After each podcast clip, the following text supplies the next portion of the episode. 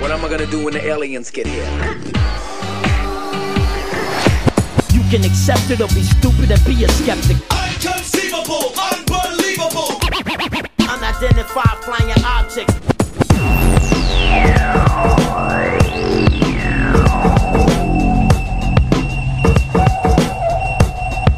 I want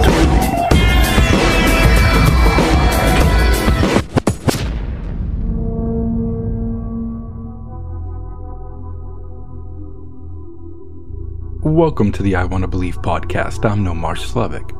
In October of 1954, 10,000 people packed into a stadium in Tuscany, Italy.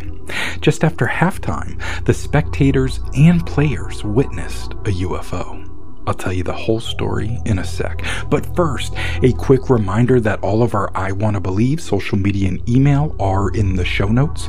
My brand new book, Granite Skies, is now available for purchase. You can get that at the Green Hand Bookshop in Portland, Maine, Amazon Kindle, or a signed copy can be obtained from my online store while supplies last. You can find everything at allmylinks.com slash Slevik or just see the links in the show notes. All right, let's talk about the Franchi Stadium UFO.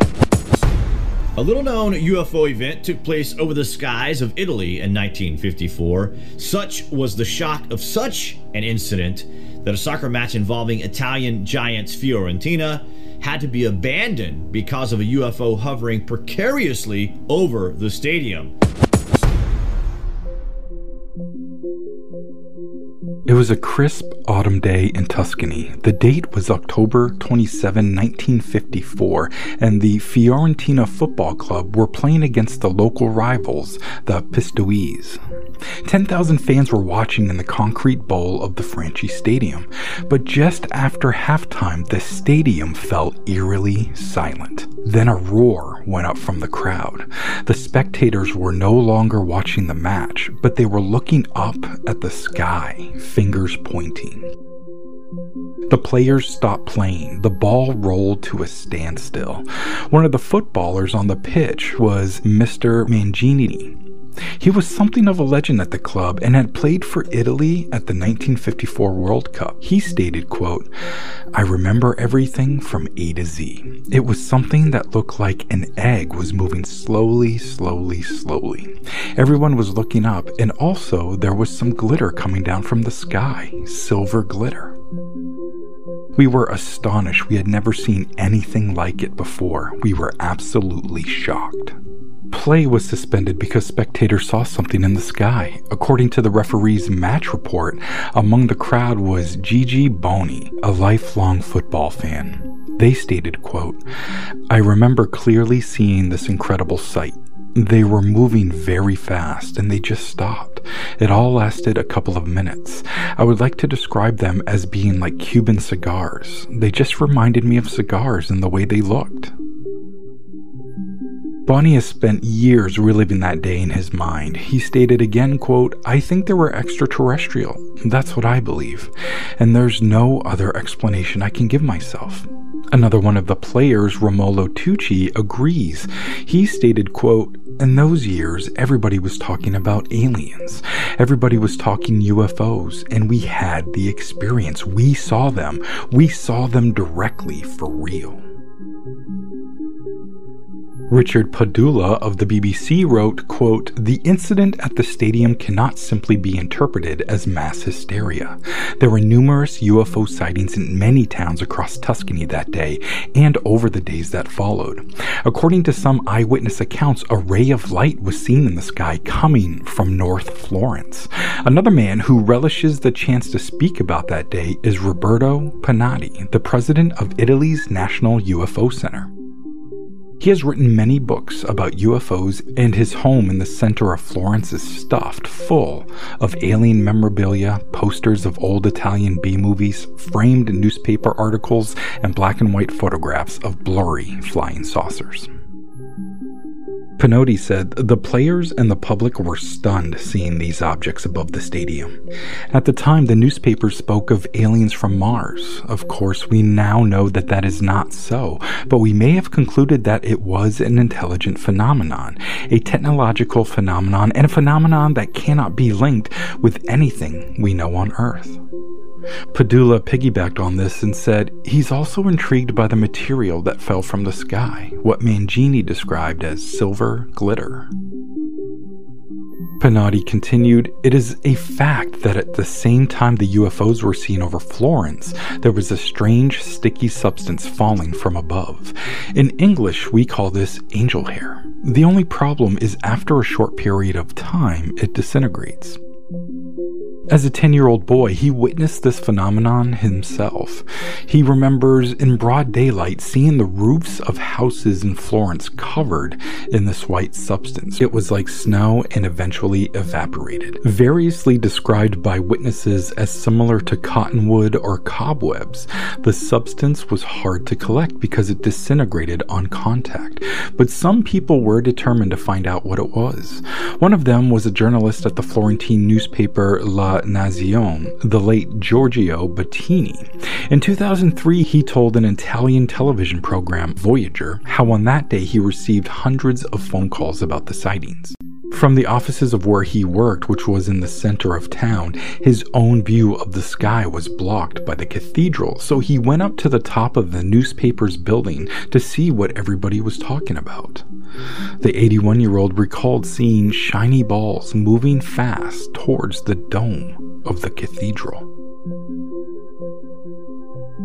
Bettini ventured out to investigate. He came across a wood outside the city that was covered in the white fluff. He gathered several samples by rolling them up on a matchstick and took them to the Institute of Chemical Analysis at the University of Florence. When he got there, he found that others had done the same. The lab, led by respected scientist Giovanni Caneri, subjected the material to spectrographic analysis and concluded that it contained the elements boron, silicon, calcium, and magnesium, and that it was not radioactive. Unfortunately, this did not provide any conclusive answers, and the material was destroyed in the process. So, could this material have come from a UFO? Well, James McGaha, an Air Force pilot turned astronomer, says it's an absolutely silly idea. Science totally rejects this.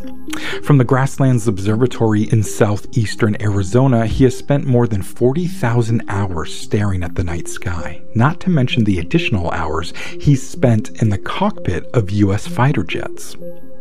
He continued, You know, the whole UFO phenomenon is nothing but myth, magic, and superstition. It's wrapped up in this idea that somehow aliens are coming here either to save or destroy us. This whole spectacle of angel hair and all was nothing more than migrating spiders. When I looked at this case originally, I thought perhaps it was a fireball a very bright meteor breaking up in the atmosphere. They can be cigar shaped with pieces breaking off, but it became fairly apparent that this was actually caused by young spiders spinning webs, very, very thin webs. The spiders use these webs as sails, and they link together, and you get a big glob of this stuff in the sky. And the spiders ride on this to move between locations. They just fly on the wind, and these things have been recorded at 14,000 feet. So when the sunlight glistens off of this, you get all kinds of visual effects. As some of this stuff breaks off and falls to the ground, this all seems magical, of course, continued McGaha, but I'm fairly confident that's what happened that day. And he's not alone. This theory is backed up by the fact that September and October are the months when spiders in the northern hemisphere migrate, and spectacular spider migrations still make headlines today. But it hasn't convinced everyone. Pinotti said, Of course I know about migrating spiders, and that hypothesis is pure nonsense. It's an old story, also a stupid story. Pinotti disputed the spider theory because of the chemical analysis of the angel hair samples. Spider silk is a protein, an organic compound containing nitrogen, calcium, hydrogen, and oxygen, not the elements reportedly found in the samples Bettini and others brought to the university. So, suffice it to say, 60 plus years later, the chances of determining the cause of the incident are slim. I wouldn't trust any reports of an old strange event like this unless I've seen the data, says science writer Philip Ball.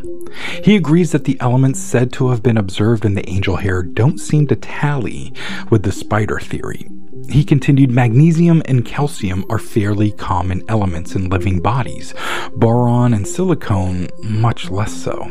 But if these were the main elements that the white fluff contained, it doesn't sound to me as though they'd come from spiders.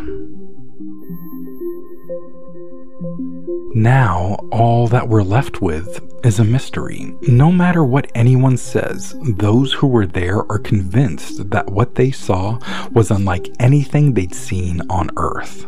Tucci said that he just felt lucky to have been there.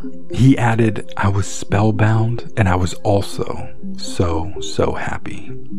So, what do you think that substance falling from the sky was? And what do you think about the object? What could that have been over the stadium that all those witnesses saw? A UFO in the purest form of its acronym, Unidentified Flying Object, is just that. A true UFO indeed, but was it otherworldly? I think if you were to ask the players and spectators, they would say yes. Tonight, in this moment, as I record this, I think that's good enough for me. Thanks so much for listening. I'm Nomar Slevik. Dr. Octagon, paramedic fetus of the east with priest from the church of the operating room. I do indeed and greed, explore, meet the patients, back the rooms with the nurse with the voodoo curse. Holding up office lights, standing at huge heights, back and forth, left wing, swing to north, east and south with blood pouring down your mouth. I come prepared with the white suit and stethoscope, listen to your heartbeat, delete, beat, beat, beat. Your insurance is high, but my price is cheap.